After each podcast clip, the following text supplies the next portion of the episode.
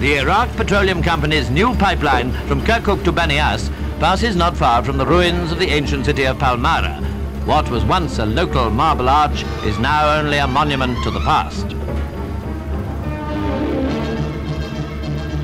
Banias, the terminus of the pipeline, is on the Syrian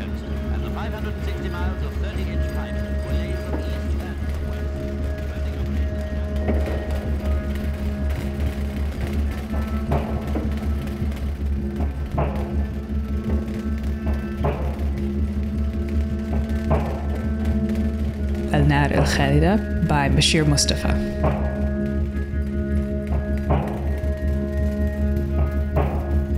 Kirkuk, O city of black gold, this flame of yours does not have a hearth, as though your insides burned blazingly, bursting forth from a closed heart, that complains with tongues of flame superiorly, and the superiority of the complainers is the greatest glory, and it draws with the lights the clearest picture of what grief and rebellion it suffers.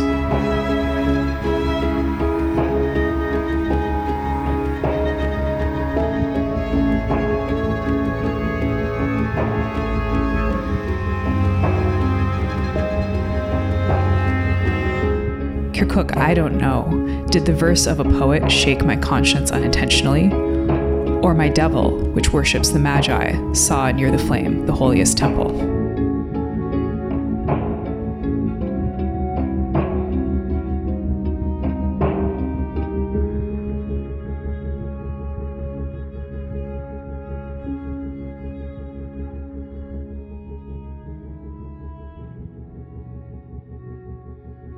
Welcome to the Ottoman History Podcast. I'm Susie Ferguson, I'm Sam Dolbee. and we're very happy to have with us today Arbella Bet-Shlimon, Associate Professor of History at the University of Washington and author of a new book called City of Black Gold Oil, Ethnicity, and the Making of Modern Kirkuk, which is just out from Stanford University Press. So, Arbella, thank you so much for being with us today. Thank you for having me. This is an interesting monograph in, in part because it takes as its subject a city that I have not read a full scholarly treatment of before, which is the city of Kirkuk, uh, which is in contemporary Iraq. So I wondered if you could just sort of introduce us to this place. Where is it? What were some of its defining characteristics in the 20th century, and sort of how did how did this become um, the place that you wanted to focus your research on? So, Kirkuk is a very much a mid-sized city in Iraq. It's never been one of the largest cities. Those are Baghdad, Basra, and Mosul. Those are really your three um, major metropolises in Iraq. And Kirkuk has always been kind of secondary. Depending on what population estimate you look at, there hasn't been a recent census in Iraq, but it's maybe the fourth to sixth largest city in the country. And it had one of the fastest rates of growth of any city in the country in the 20th century. And the reason is simply that oil was discovered near the city in 1927. And the Iraq Petroleum Company moved its headquarters there in 1931, and the city really transformed and grew. Its its uh, population multiplied about five times between the mid 1920s and the 1950s, and it was known as Iraq's oil city, as the the hub of the oil industry for decades, And hence the city of black gold. hence the city of black gold. So that became um, a nickname for it in its native languages, Arabic and Turkish and Kurdish. One of the things that you that you sort of point out about Kirkuk is that unlike some of the other well-known kind of oil cities of the Middle East in the 20th century, Kirkuk actually has a much longer and kind of more multipolar history to it than you know some of the newer oil cities, say in the Gulf. So, so could you just tell us a little bit about that history? Kirkuk is unique among the oil cities in the Middle East because it had a very long history prior to the oil industry. So, if you've read um, histories of places like Dhahran or Abadan, for instance, in Saudi Arabia or Iran, these are cities that were really built for the oil companies. Ahmadi in Kuwait as well was built for the oil company. But Kirkuk features a citadel in the center of the city that, until its population was cleared in the early 90s, was one of the oldest continuously inhabited places in the world. So it actually had not just um, you know a very long you know centuries long medieval to modern history, but also an ancient history you know going back into antiquity and before. And what makes it a bit different than than the cities that were designed for an oil company is that you have a pre existing urban fabric that the company is then interacting with. So they're not building a new city from the ground up. When the companies did that, they tended, for example, to build a city with really explicit ethnic or racial segregation. That's not the case in Kirkuk. You do see urban segregation, but it doesn't develop in this top down way where the company steps in and puts the Kurds in one neighborhood and the Turkmens in another. It's much uh, subtler and sort of harder to pin down than that. So you mentioned Kurds and Turkmen, um, and you know one of the the subtitles of the book is about ethnicity, and we'll get into sort of definitions of that maybe a little later in the podcast. But could you just introduce us a little bit to like who who lives or has lived in in Kirkuk, and sort of what are the communities that make this city what it was in the early 20th century and what it is today? If we start with the beginning point of this book, so about 1918 at that point, the linguistic communities in the city are Turkish speaking, Kurdish speaking, Arabic speaking, to a lesser extent, Syriac or Neo Aramaic speaking as well. Um, and then to some degree, that correlates with, you know, a religious difference. So, um, you know, the Aramaic speaking Christians versus um, the Turkish, Kurdish, and Arabic speakers are mostly Muslim. Um, and then you have sectarian differences within that. So there are both Sunni and Shi'i Muslims in in Kirkuk, and then there was a Jewish community as well, and there were Turkish speaking Jews and Turkish speaking Christians, particularly living in the Citadel, which was really a center of the, of the city's Turkish speaking culture. And they had a, a, local and still have a local dialect of Turkish, often known as Turkmani. It's a bit different than what's spoken in Anatolia. And there are other smaller communities as well. A small number of Armenians have ended up in Kirkuk and with you know with the oil industry there, of course, there was an expat population for a long time. So it is uh, a surprisingly diverse and heterogeneous city for a city of its size, and is you know I don't know how you want to define this, but it's arguably the most multilingual city of its size in the Middle East region in the sense that there isn't a clear majority native language today. Now, in the early 20th century, it was mostly a Turkish speaking city, but that's something that's changed over time. I just wanted to interject here. You describe people as Kurdish or Arabic speaking. Um, and it seems like a, a, really important part of this book is thinking about ethnicity as a process, as, as a historical process. And part of it is seeing when the language people choose to speak in becomes political and, and when it's not. How do you do something like that to write about ethnicity without having the kind of totalizing nature of, of describing people as one thing? Yeah, it's um, something that is difficult. And what I found I had to do was to follow the cues of my sources. So you can approach a topic on a multilingual or multi ethnic place by saying, ethnicity is not a concept I want to reify. It's problematic. I just want to throw this out the window. It's a social construction. You know, ethnicity changes over time. Let's just not look at ethnicity. Let's look at something else. And I definitely read work that I would see as methodologically comparable to mine about places that are equally multilingual that influenced the way I approached my project, where the, the authors would just not use the word ethnic, they would just avoid it. And I actually found that over time through the 20th century, the concept of ethnicity, using the English word, starts to solidify with a lot of words in Kirkuk's native languages used by the people there that are um, analogous or can be translated as ethnicity, but they mean things like uh, nationality or race or something like that. And you start to see words like nationality, race, people, the peoples of Kirkuk, the nationalities of Kirkuk, used to describe the linguistic communities, which increasingly are categorized as if they're these unitary groups of people. And so that's where I start using the ethnic terms. I start talking about the Turkmens and the Kurds and the Arabs. So in the later chapters of the book, you'll see those terms. In the early chapters, it's not that simple right? So that's something that evolves over time. So you use sort of Arabic speaking or Kurdish speaking or, you know, people who live in a certain neighborhood or practice a certain religion as your categories in the earlier part of the book. And then you move into a sort of more solidified ethnic vocabulary as indeed the characters in your story may have moved into that mode as well. That's right. Yeah. Those those words appear much more later in the book.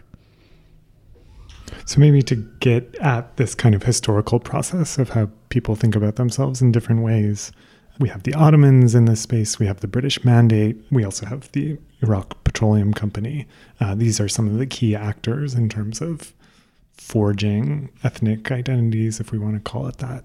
Um, how are these different groups mobilizing or utilizing or not caring about about these identifying markers in different ways?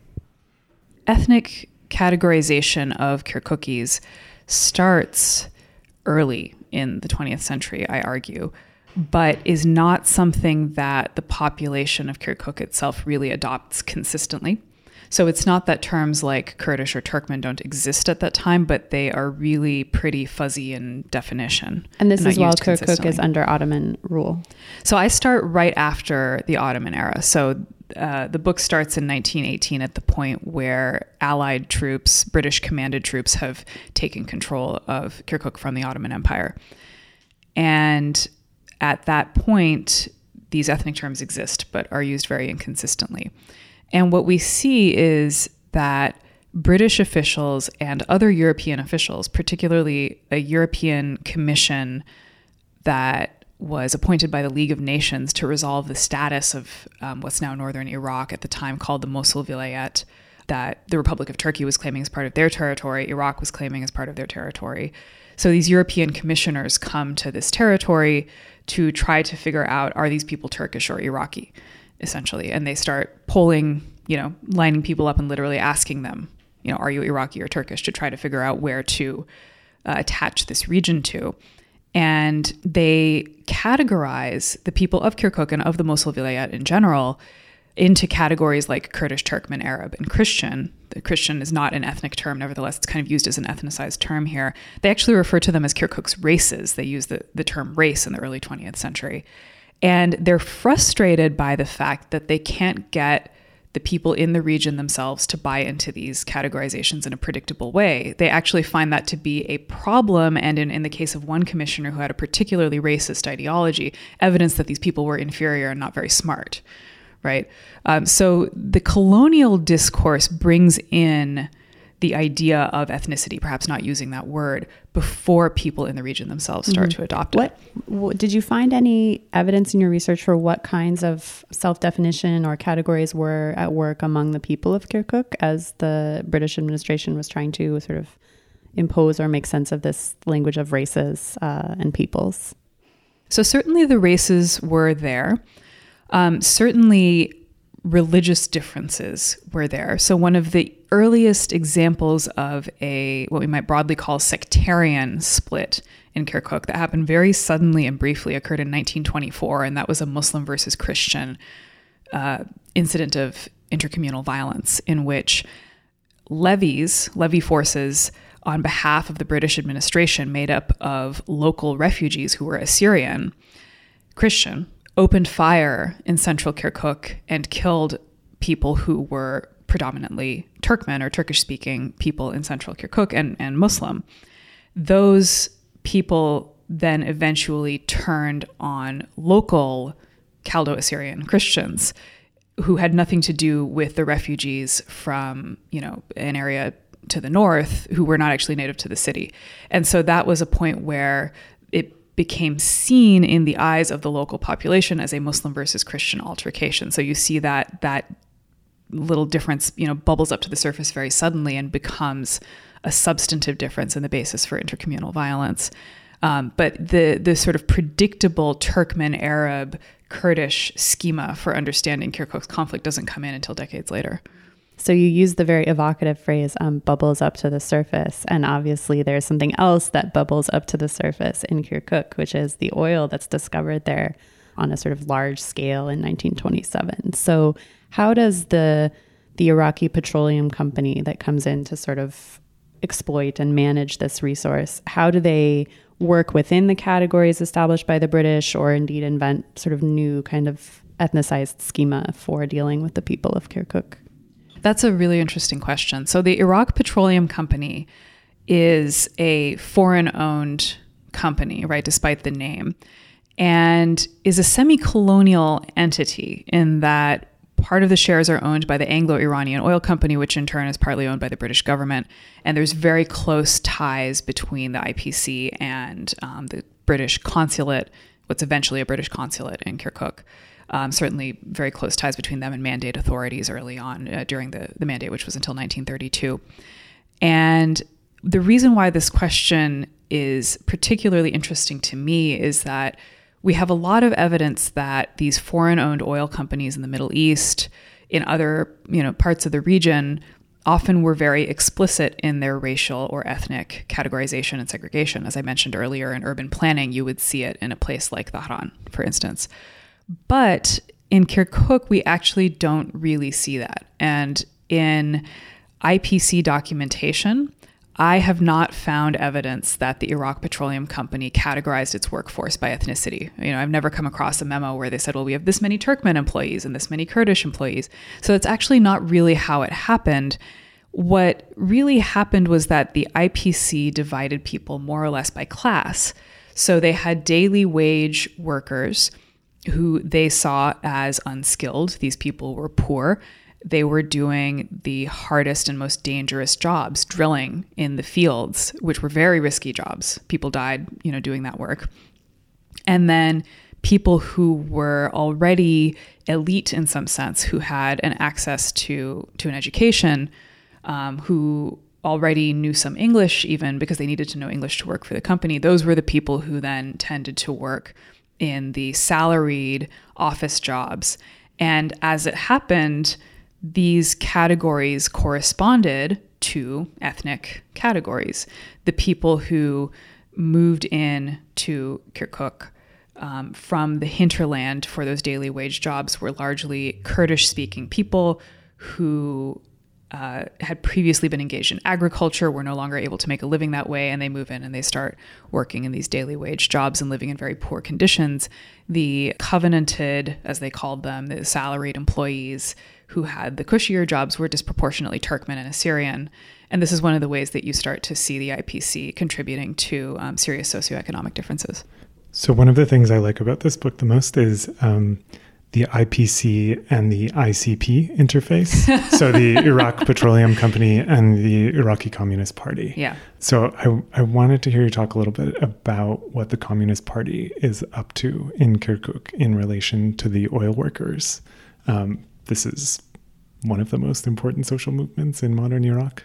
Um, and I was wondering, you know, to what extent does that transcend these divisions that you just mentioned are kind of reinforced by the dynamics of the oil company, but not explicitly so? I should start by explaining my laugh when you said IPC and ICP. Um, if you look closely at this manuscript, I never use the abbreviation ICP because everybody would get confused if I were talking about the IPC and the ICP. So I talk about the communists with uh, a uh-huh. capital C. Yeah. That's my my way around that. We'll, we'll adopt um, the same schema in this podcast. yeah. So um, the Communist Party of of Iraq, which, as you say, is really really important social and political movement in Iraq for understanding Iraq's modern history. They had their base partly from Iraq's heavy industries that included the railways, for example, but oil was the largest one. And so they sought to organize the oil workers. This was part of their, you know, activism to get people on board with the movement. And so the communists, I'll avoid saying ICP, the Communist Party sent operatives to Kirkuk in the 1940s to work for the oil company and to try to organize the workers. And they were gradually successful at doing that. They tried to form a union, they failed to do that. They did form a committee of workers who were willing to you know be part of this and the, that committee approached the company and started to try to negotiate for um, a change in the workers status and for, for you know higher wages and and um, housing, and that didn't work. And so then the Communist Party successfully organized a strike of the workforce, even if it wasn't totally ideological, even if these workers were not totally organized, there were long simmering grievances. The expats who worked for the company lived in this luxurious seclusion, as one British official put it. And had nothing to do with the life of the city. And a lot of people working for them were making a very low wage, doing very dangerous jobs. And um, they were not popular in the city, they were not well regarded. And we can see this actually by looking at, for instance, a, a novel by the Kirkuki novelist Fadl Azawi called The Last of the Angels, which in the original Arabic is Akhir al Malaika, but you can also find an English translation of it, where there's this real, just like dripping disdain of the British oil officials. And it, I think it, even though it's a fictional novel, it reflects the way that people would have thought about it at the time. And you can kind of see the grievances that the Communist Party was tapping into. So what's remarkable about this strike um, or this event, which I believe is in is it 1946? 1946. Yeah. yeah. So it's less remarkable having heard what you've told us about the city of Kirkuk, but that um, you know this is a non-sectarian, not explicitly ethnic political actor, the Communist Party.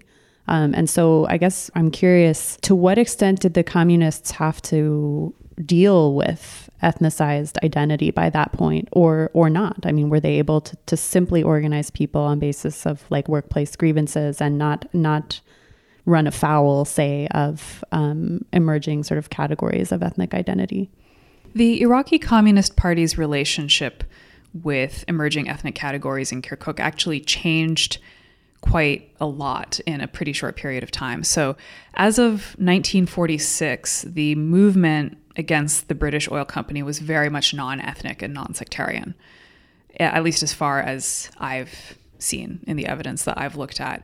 It was a point where ethnic politics still did not predominate or organize local concerns in Kirkuk. It was a point where you could still organize a kind of leftist anti colonial movement that cut across those categories at that point. Now, this has changed a lot by just 12 years later, right? By 1958, when a coup overthrows the monarchy in Baghdad and kills most of the members of the old establishment and just you know completely um, creates a new revolutionary government. At that point, the Iraqi Communist Party in Kirkuk is predominantly Kurdish it's predominantly made up of working class Kurds, and there's a real um, sort of intersection between the Kurdish nationalist movement and the Iraqi Communist Party in Kirkuk at that point. Whereas the Turkmens in the city, historically the city's elites tend to be anti communist at this point. And that's where the communist versus anti communist polarity in revolutionary Iraq erupts into ethnic violence in Kirkuk. So, how does that happen? I mean, you mentioned in the book, I think that 1958, the year of the coup, was sort of a turning point, say, or an, or an explosion point in the sort of ethnic tensions or ethnicized tensions in the city. Um, so, sort of, what is the what is it that's happening, say, in that kind of 10, 15 year period um, that brings some of these ethnicized identities to the fore, both within the Communist Party and, and beyond? Yeah, there's a few things at play. So, there's increasing socioeconomic segregation that tends to correspond to linguistic communities, which increasingly are becoming ethnic or ethnicized communities, right? So the 1946 strike led to a series of development projects that were spearheaded by the Iraq Petroleum Company and eventually by the Iraqi government to create things like a modern water system and electricity system for Kirkuk, as well as housing. And my sense, looking at how Kirkuk transformed in that period after the 1946 strike, is that it became more segregated. So a few things happen at the same time. There's new neighborhoods being built that are more ethnically homogeneous and at the same time, there's an increase in literacy, which leads to discourses about Kirkuk starting to be published for the first time. So you don't see a lot of books about Kirkuk being published prior to the 1940s or so, but 1940s and 1950s, these things start to come out. And you can see that in local discourse now, people are categorizing the population by ethnicity, although they wouldn't use the English word ethnicity at that point, but they might talk about nationalities or peoples or races or something to that effect. So there's more of a sense of division. Those divisions increasingly to tense class differences and even to physical segregation in the city. So by 1958, you're dealing with a much more unequal and segregated city. One of the many intriguing details throughout this book um, is the story of artists and writers who push back against this sort of ethnicized identity. And you mentioned one of these people earlier, Azawi. Could you talk about the Kirkuk group and how they function in relation to Iraqi literature and also these emerging ethnicized politics? Yeah, so Jama'at Kirkuk, or the Kirkuk group, was uh, a group of literateurs from Kirkuk. So novelists, poets, writers uh, of other stripes, and artists, generally speaking. And these include Fadl Azawi, they include Anwar al Ghassani, Sargon Bulos is a very well known one, and quite a few other people as well, somewhat lesser known. These writers came from all of Kirkuk's linguistic, ethnic communities, religious as well. And some of them were even of, you know, Ghassani, for instance, Anwar al Ghassani was of a mixed Turkmen and Arab background. So, you know, not everybody is one thing, right? People come from mixed backgrounds in a, in a diverse city. And they started out, at least early on, when they were young, as leftists. They were very much influenced by the communists and really saw themselves very self consciously as a multilingual and non sectarian group.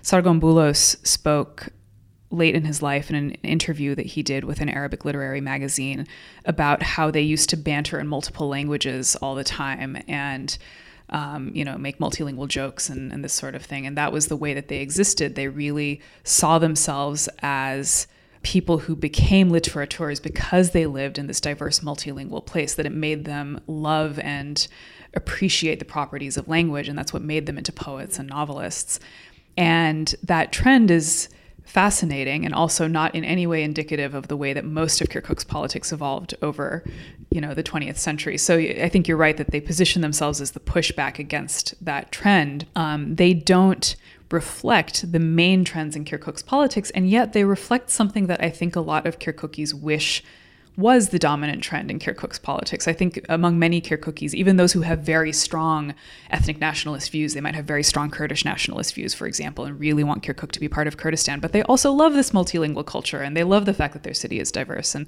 those two things actually coexist in tension all the time. Did they write in Arabic? I mean, is Arabic the, the literary language for the Kirkuk group, or are there also novels written in other of Kirkuk's native languages?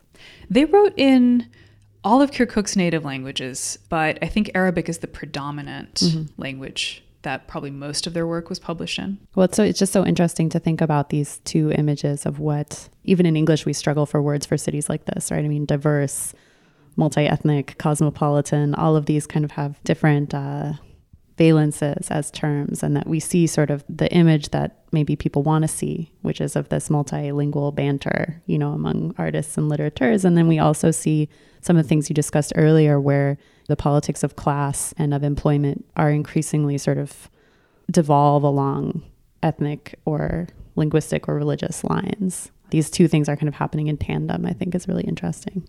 They definitely do happen in tandem. And something we need to consider is that just because a place is diverse, multilingual, even cosmopolitan, doesn't necessarily mean that there is a lack of conflict in that place. It also, you know, we could say the reverse, and we might say this to you know, maybe policymakers looking at this topic that just because a place is diverse, just because Kirkuk has all these ethnic groups or Iraq has Sunni and Shia Muslims or what have you, doesn't mean that there's inevitably going to be a conflict between those groups and you have to divide them up, right? Mm-hmm. So this this goes both ways. I think that there's a tendency often to idealize diversity and sometimes there are power dynamics at play that actually lead to conflict. You know, just because a place is multilingual doesn't mean that it is inherently going to be peaceful in this you know sort of liberal ideal of diversity right? But then at the same time just because a place is diverse doesn't mean that conflict is inevitable. So in the 60s and 70s urban planning in kirkuk changes right? Uh, we have people like Doxiadis coming in.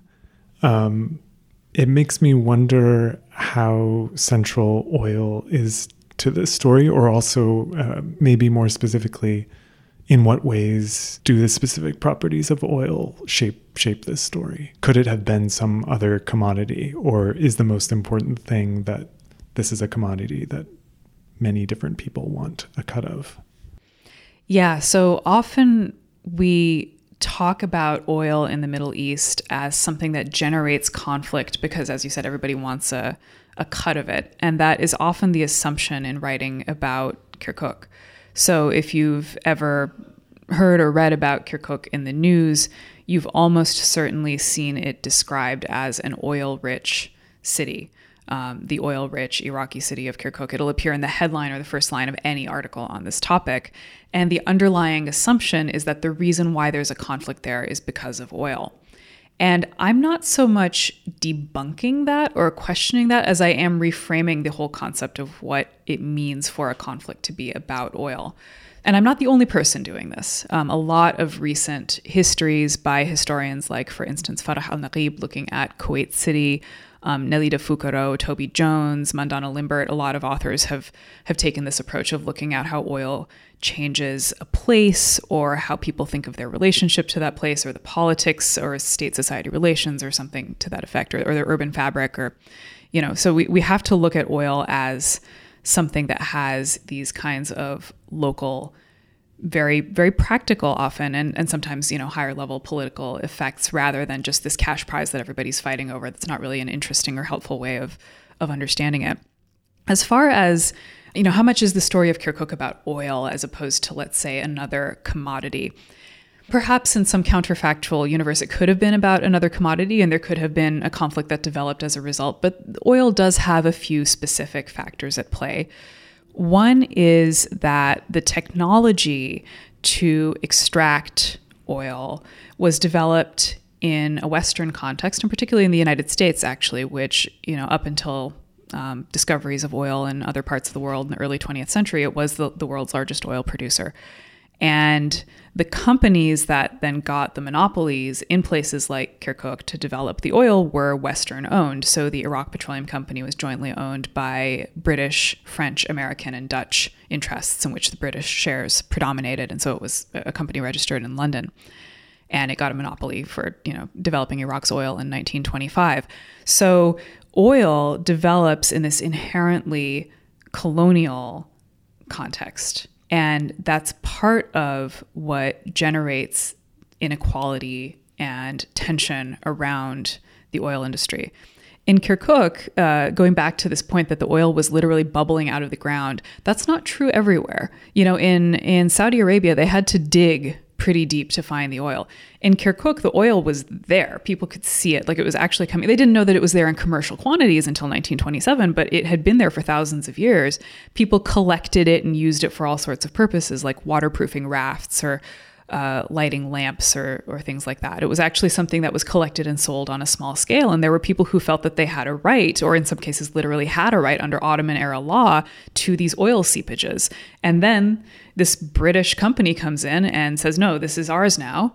And they file a complaint and it doesn't go anywhere. And now the IPC controls the land that they thought was theirs. So the oil develops in this context in which local people don't have control over what happens to it initially.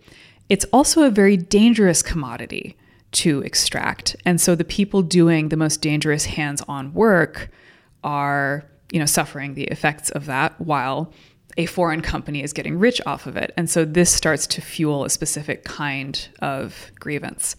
It also creates profound socioeconomic inequalities that lead to stark differences between newer and older urban neighborhoods, those that, you know, the older city elites might live in versus the people moving in to work for the oil company living in poor conditions.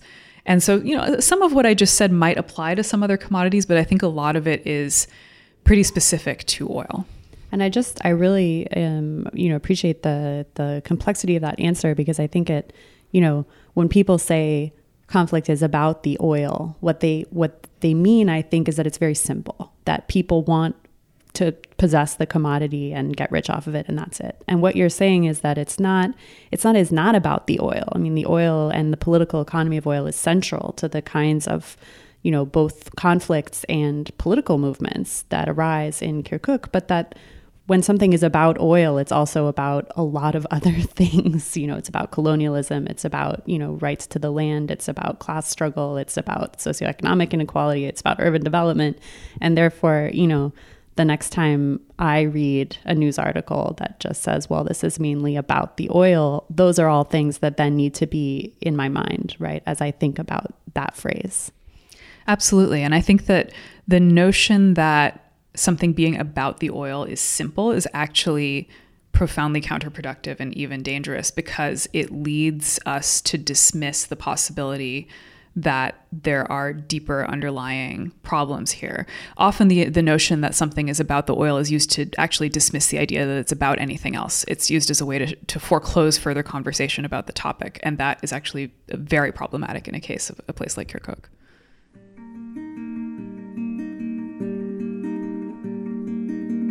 Ottoman History Podcast is a non commercial independent project, and that's why we're very grateful to our over 40 patrons whose small donations cover our cost and help build our program. In this episode, we'd like to send a shout out to Annie Kaufman, Bashara Tony Rod, David Etheridge, Ruth Mandel, Jen Ting, Senem Aslan, and Elizabeth Frierson. Thanks for helping out and showing your support. To learn more about how to become one of our patrons for as little as a dollar a month, visit our website, OttomanHistoryPodcast.com. Now back to our conversation with Arbella Bet-Shlimon about her new book, City of Black Gold.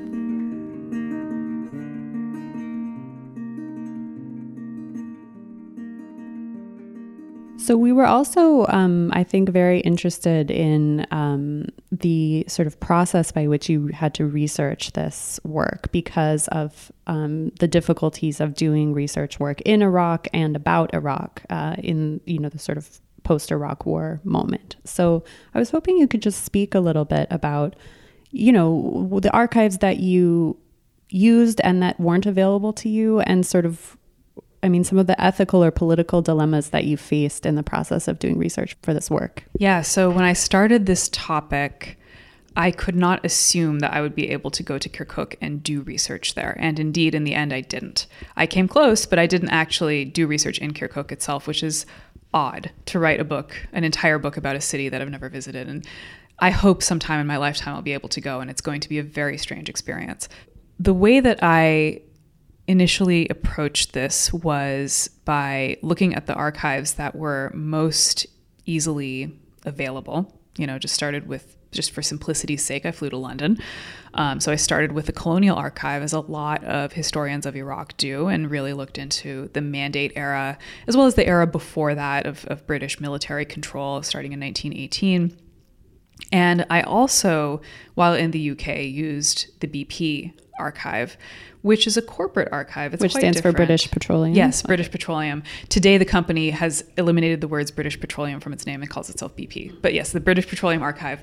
Um, and I found that to be different from the Colonial Archive because it was a corporate archive where you actually had to give the archivists the files you wanted to use ahead of time, three weeks ahead of time, so that they could um, decide what pages they wanted to pull out before showing it to you. There's no Freedom of Information Act that applies to a, a corporate archive.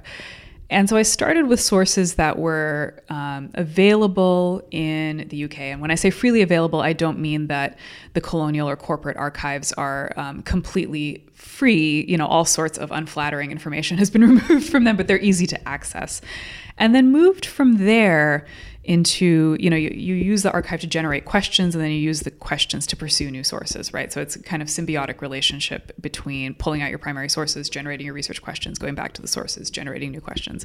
So once i was able to start generating research questions that was when i was able to start seeking local sources from kirkuk. And that was hard because it actually wasn't a, a um, center of print culture in Iraq. I really thought, you know, naively that I could just go into WorldCat and find all the Kirkuki newspapers and go to the British Library or Library of Congress or so, you know, even in Iraq or you know somewhere and just find them all. And as it turns out, they're not in any centralized location and they're really hard to find.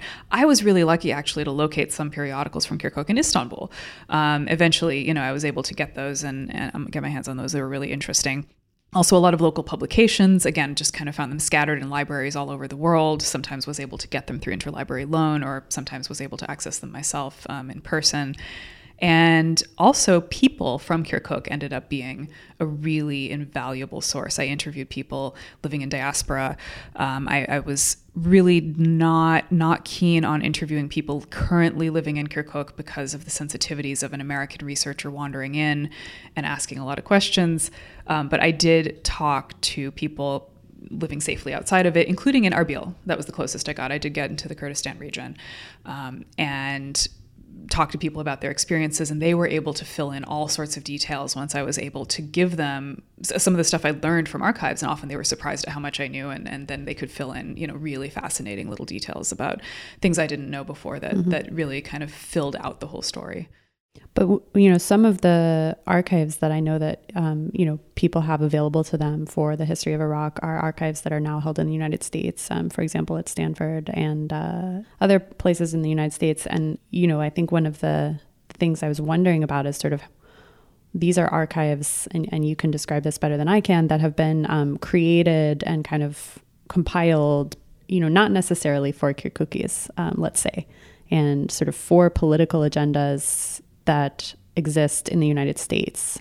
How do you kind of approach using those kinds of sources? Yeah, this is a, a difficult topic ethically. It's very, very difficult. And it was a difficult decision to make to use those archives. And to be honest with you, I'm not sure I made the right decision. And so I've got a whole um, note on the ethics of the archives that I used at the end of my book because I feel it's something that we have to address explicitly as historians. I think that in certain disciplines, particularly anthropology, they've done a much better job of dealing with the politics of knowledge production. Historians tend to be like, oh, the archive's there, I'll use it, and not think through the ethics of it. And I think that finally, Iraq historians, uh, certainly many of us who've used Ba'ath archives recently, I'm not the only one, um, Michael DeGerald, Alissa Walter, others have, uh, in their work, dealt very explicitly with the ethics of the archive that they've chosen to use.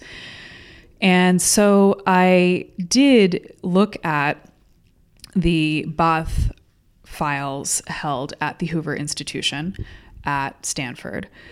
And there, I was looking specifically at digitized versions of the North Iraq data set, which the originals have actually been returned to the Kurdistan regional government. But Hoover tends to uh, continues to hold the digital versions. The North Iraq data set was seized initially by Kurdish troops in 1991 brought to the United States, digitized, returned, I believe, in 2007 to the Kurdistan regional government, uh, but digitized in the early 90s. So you have this this kind of poor quality scans that you're looking at. And very few documents from Kirkuk, and I believe none in that particular data set. Um, so very few documents from Kirkuk's Ba'ath Bureau have come to light. So what you find in, in that data set is things from Arbil Suleimania, uh, things like that, right, rather than from Kirkuk. And the Kirkuk documents of the Ba'ath era from the North Iraq data set are probably in the possession of the Kurdistan regional government, though nobody really, I've seen them cited in one paper by a KRG linked uh, scholar, but nobody really knows for sure where they are. The ethical problem, of course, comes into play because these things were taken out of Iraq for Department of Defense, DoD purposes, and are not currently accessible to Iraqis. This is what makes that archive profoundly controversial. And ultimately, I had to decide you know, I, I have to write about the Ba'ath era in Kirkuk. Uh, the Ba'ath party quite literally conceived and carried out a genocide from the vantage point of Kirkuk. I had to deal with that somehow and decided that I was going to use this archive to do it. Um, but whether or not I made the right decision ethically, I think, is up to the, the reader to decide. I decided that I had to account for this era as fully as possible. And I ended up using the utilitarian reasoning of Dina Khoury, who has also used the same archive in her book Iraq in Wartime, where she says, as long as we're not using the archive according to the agendas of the people who created it, you know, Department of Defense, the Hoover Institution, then you know, we can read against the grain. We're not necessarily perpetuating that project, right? That sort of pro war project. And I agreed with that reasoning when I decided to use that archive. Now my thinking on it is a little more complicated because I realize that by, for example, going to the Hoover Institution and signing my name on a ledger every day, that allows the Hoover Institution to say, look, we've had 180 researchers or whatever the number is now use this archive. Therefore, that, that gets used to justify continued funding for the archive and keeping it here. Well, why would we return it to Iraq if all these researchers are using it here? And so in some ways I actually played into, I think, the, the archive being kept here. And that's a problem. And I, I don't have a clean answer to that question. I don't think that we can um, simply leave the Ba'ath archives aside and, and just refuse to touch them as if they're toxic and say we're not going to do research in these archives. Um, I, I, think that if I had written this book without accounting for the Ba'ath era, that that itself actually would have been an ethical problem. And so ultimately, I made the calculation that I made, but I think the reader has to decide whether or not it was worth it. Well, I think at the very least, from from from my perspective, you know, the fact that you explicitly engage this conversation in which there is no clear ethical choice um, as a historian is incredibly valuable and hopefully you know can encourage other historians to be um, very transparent not only about where sources come from and the, the, the broader politics of who has access to what, which doesn't apply only to DoD organized or colonial archives, but in fact to any source that anybody um, is able to access. You know, comes to their hands through through a, a set of, of politics and power. Um, and I think that that's that's an incredibly useful conversation for us to be having within the, the discipline, and also especially as Middle East historians, um, as we confront you know the difficulties of doing lots of kinds of archival research in the region. So, yeah, I, I hope that by by adding that note to my book, that others might think about doing the same thing, accounting for their positionality in relation to archives and accounting for how those archives got to them and how they are the ones who are able to access them and who might not be able to. And as you say, those are all very important questions that historians need to more explicitly engage with. So, from this discussion of the archival challenges of this work, it's very clear that this is not a history that can be divorced from the present. And I wonder if you could talk about how you've grappled with that fact as you've written. I really approached this project by thinking about the problems of the present and then thinking about how looking at the past could illuminate the problems of the present. So it's true that not all historical projects have a presentist lens and they don't all need to. And sometimes that's actually a problem because you start to assume that the present is an inevitable endpoint and that colors how you look at the past. And so, you know, presentism, I think, is criticized in historical methodology for good reason. But here, it really was the way that I started with the project. And so it ended up being a really a framing for the project. Um, I do try to emphasize, though, that what I found didn't necessarily have to lead to the ethnic conflict that we see today. Much of what I'm trying to do is to show how, in earlier time periods, um, for example, the clear categorization of Kirkukis in the British Mandate era into Kurds, Turkmens, Arabs, and Christians for the purposes of um, colonial politics didn't really take hold as the predominant political trend. As late as 1946, we see a very non sectarian form of communism taking hold rather than ethnic politics, for example. So much of what I'm doing is using the past to actually overturn the assumptions of ethnic conflict in the present. It doesn't have to be this way, might be the simplest message that I would want to deliver to somebody who wants to try to resolve this conflict.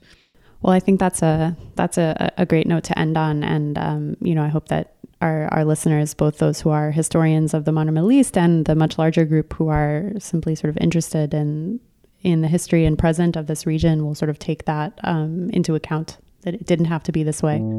So we just want to thank you so much for for coming on the podcast, and uh, it's been a it's been a great conversation. Thank you. It's been wonderful to be here. So I encourage listeners to check out Arbella's new book, The City of Black Gold, just out from Stanford University Press. And also, as always, feel free to join us uh, on Facebook and Twitter, where we stay in touch with our over 30,000 listeners, and to check out more episodes at www.ottomanhistorypodcast.com.